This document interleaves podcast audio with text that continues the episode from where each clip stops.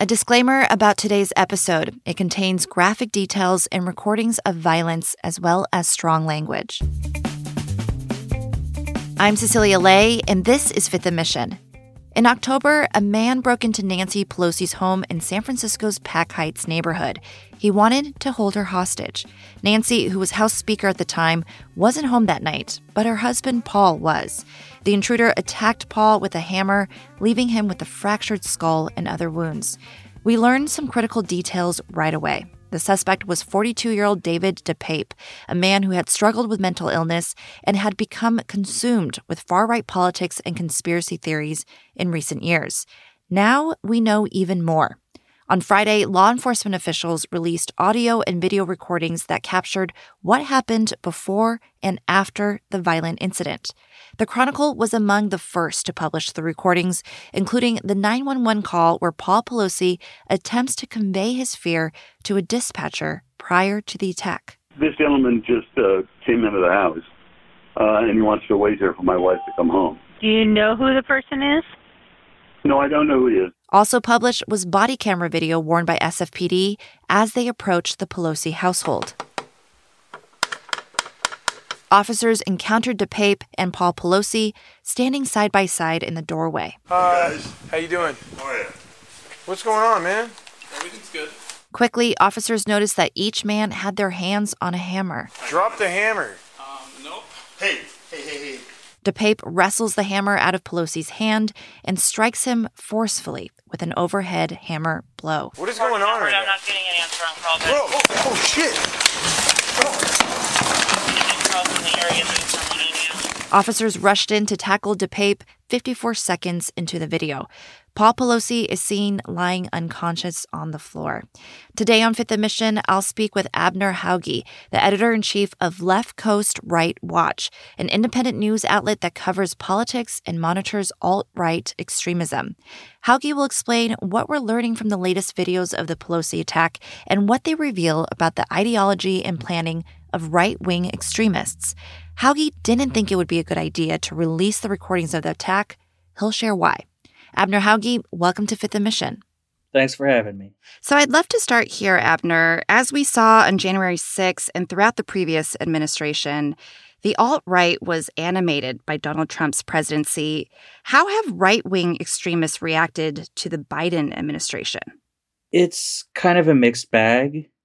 I think what Biden's presidencies proved overall is that this movement really goes beyond Trump. It always has, and it always kind of will. One, it's an insurgency. They use everything from facts to outrage to more conventional weapons to try to reach their goals. Two, it seems to me like the right wing in this country feels a little bit more comfortable losing an election and being in the opposition than winning. I feel like they've been just as effective getting stuff done for themselves without Trump in office. The bills that have passed, things like Florida's Don't Say Gay bill, all of these really horrible disruptions at drag events, they've been rolling right along. Now, the attack on Paul Pelosi was shocking for a lot of people, but his wife, Nancy Pelosi, has been a target of far-right threats and extreme hate for many years. As someone who's been monitoring extremism for a long time now, were you surprised by the attack? I am never surprised when one of these attacks happens. What surprised me, and I think motivated and kind of is still motivating a lot of right-wingers, is how easily this guy was able to do what he did. A lot of thought gets put into planning attacks in the fringes of the right wing. People share tactical manuals for, small unit tactics with weapons and how to set up ambushes and things like that. Mm-hmm. What they absolutely love about this attack is that this guy just broke into Paul Pelosi's house and hit him with a hammer. He didn't have a lot of complicated tools. He just went in there and did it. And a lot of the propaganda on their forums and things is saying, this guy can do it. What's stopping you? Mm. That is a huge victory to them. That's a huge propaganda win. Mm-hmm. That video is just more proof that this guy could do what he did very quickly and very effectively. So I want to talk about the origins of this a little bit more. The attacker, David DePape, he was, before this, he was a pro-nudity activist. And now suddenly he's landed here. How do people like him, who don't seem to have strong political affiliations at first, end up radicalizing in this way? Well, our outlet took a dive into this guy once his name got released. And a lot of these people come from a place where they feel that some control they felt they had in their lives and in the world is slipping away. And they need to rationalize that in a way where they're the victim so that they're justified in trying to reclaim lost power. And for this guy, I think he had a relationship or a marriage that didn't work out. He basically was a guy who had some anger about not having access to and control of women in his life. And he found refuge in kind of far-right conspiracy theories. There's nothing wrong with, you know, the kind of communities that he came out of, like, you know, the New Age spirituality and all of the tangential communities around it. But those are communities where you kind of take altered consciousness and stepping away from reality. Your own reality is kind of like a natural thing you just do. And if you get too into that without grounding yourself into reality, it can be a lot easier to fall into these places. Now, do I think this guy was particularly special in any way? No. Like, a lot of people go down this. Mm-hmm. So let's talk about these recordings. Now, Pelosi's lawyer didn't want them to be released, and the district attorney's office also had concerns about it. And back in October, you actually told local news site Mission Local that you hoped body cam footage of the attack on Paul Pelosi would never be released. How come? I kind of hoped it wouldn't be released, even though I knew it would, because it's really good propaganda. A lot of them would absolutely love to do what this guy did. You know, he basically became immortalized. There's an entire process where these guys get canonized. You're going to hear a lot of rhetoric saying, like, oh, this guy was Paul Pelosi's gay lover or something. And that's all deflection. That's all chaff. You can kind of ignore it. And what they're really saying to each other more implicitly than explicitly is pay really close attention to how this guy did it, because he succeeded. And he succeeded with not very many tools. Mm-hmm. A lot of them have much more expertise than this guy did. More with Abner Hauge after a quick break. How active are right-wing extremist movements in the Bay Area, and what can be done to counter their objectives? We'll be right back. You can support the newsroom that creates Fifth Emission by signing up for unlimited access at sfchronicle.com/pod or by downloading the San Francisco Chronicle app. Speaking of this deflection that you're describing, the rhetoric that has come up after the attack by right-wing activists, does the footage serve a purpose in disproving that kind of deflection? Oh, no, they don't care. Absolutely nothing in the footage, facts-wise, matters to them. All that matters is this guy succeeded. We already knew that. And this is how he did it. Already on Twitter, we're seeing people like Benny Johnson, who's this like right-wing talking head. You're seeing these talking heads saying, oh, well, isn't this little detail in this video strange? Isn't that little detail in this video strange? What about this? What about that? And all of that's just deflection. It's deflection, first of all, because This guy was very clearly motivated by their ideology. So there's a lot of like this complicated doublespeak on right-wing media and discourse. So it kind of is for their audience to assuage their potential guilt because they're still human at the end of the day. They have to overcome a lot psychologically to say, yes, violence is good. I want to hurt people. Right.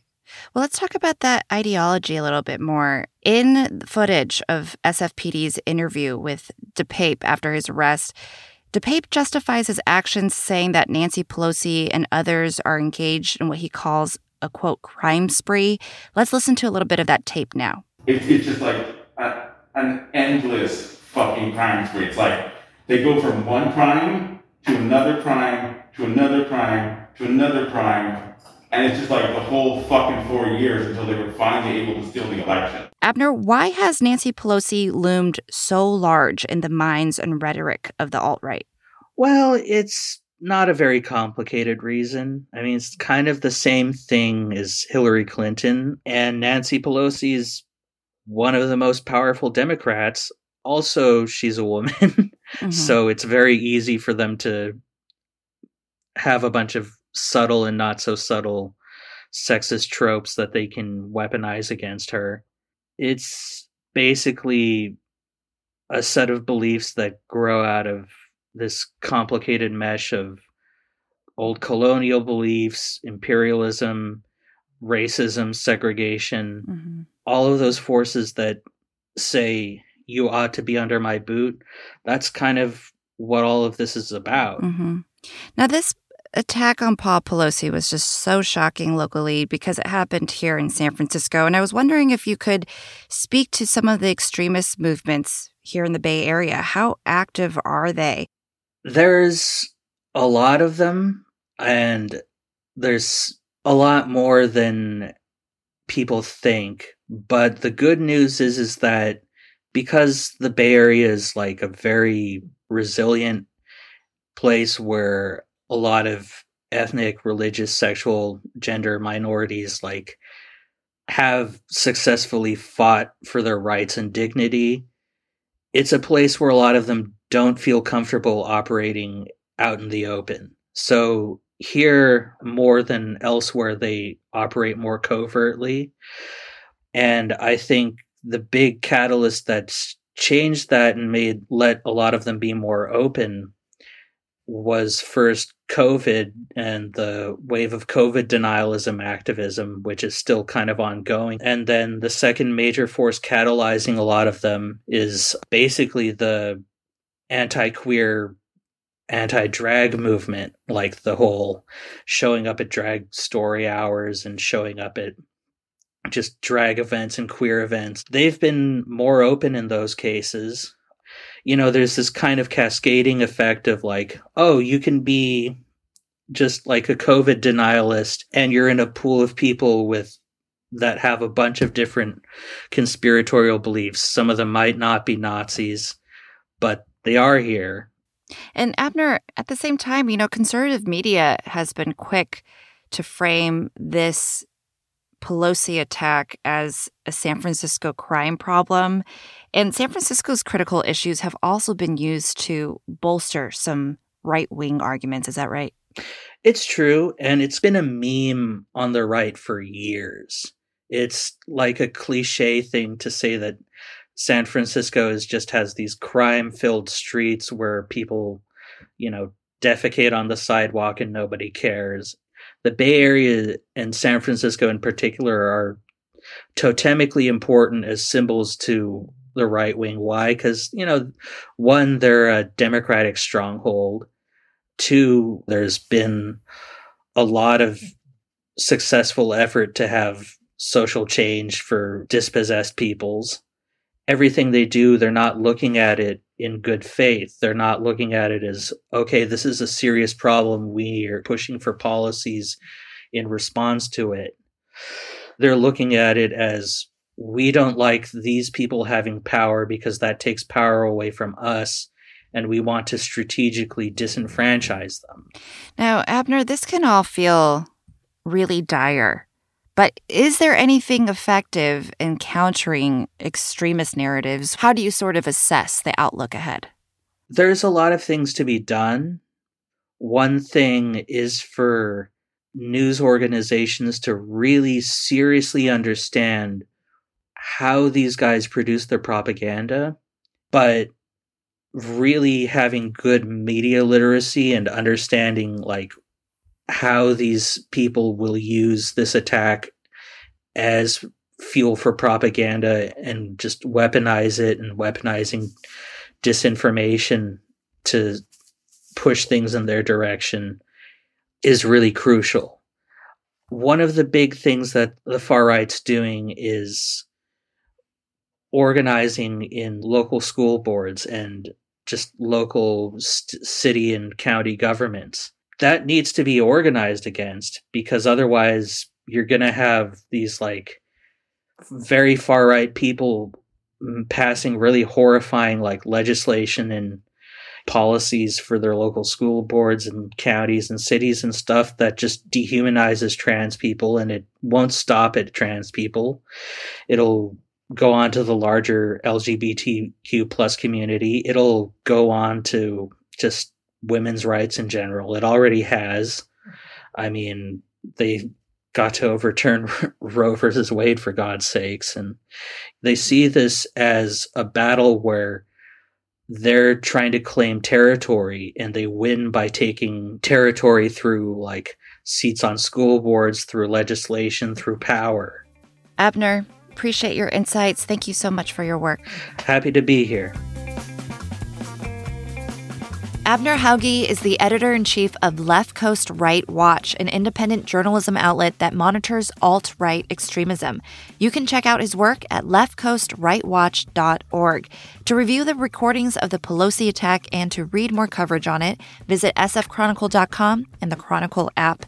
Thanks to Francesca Fenzi for producing this episode, to King Kaufman for editing it, and to you for listening.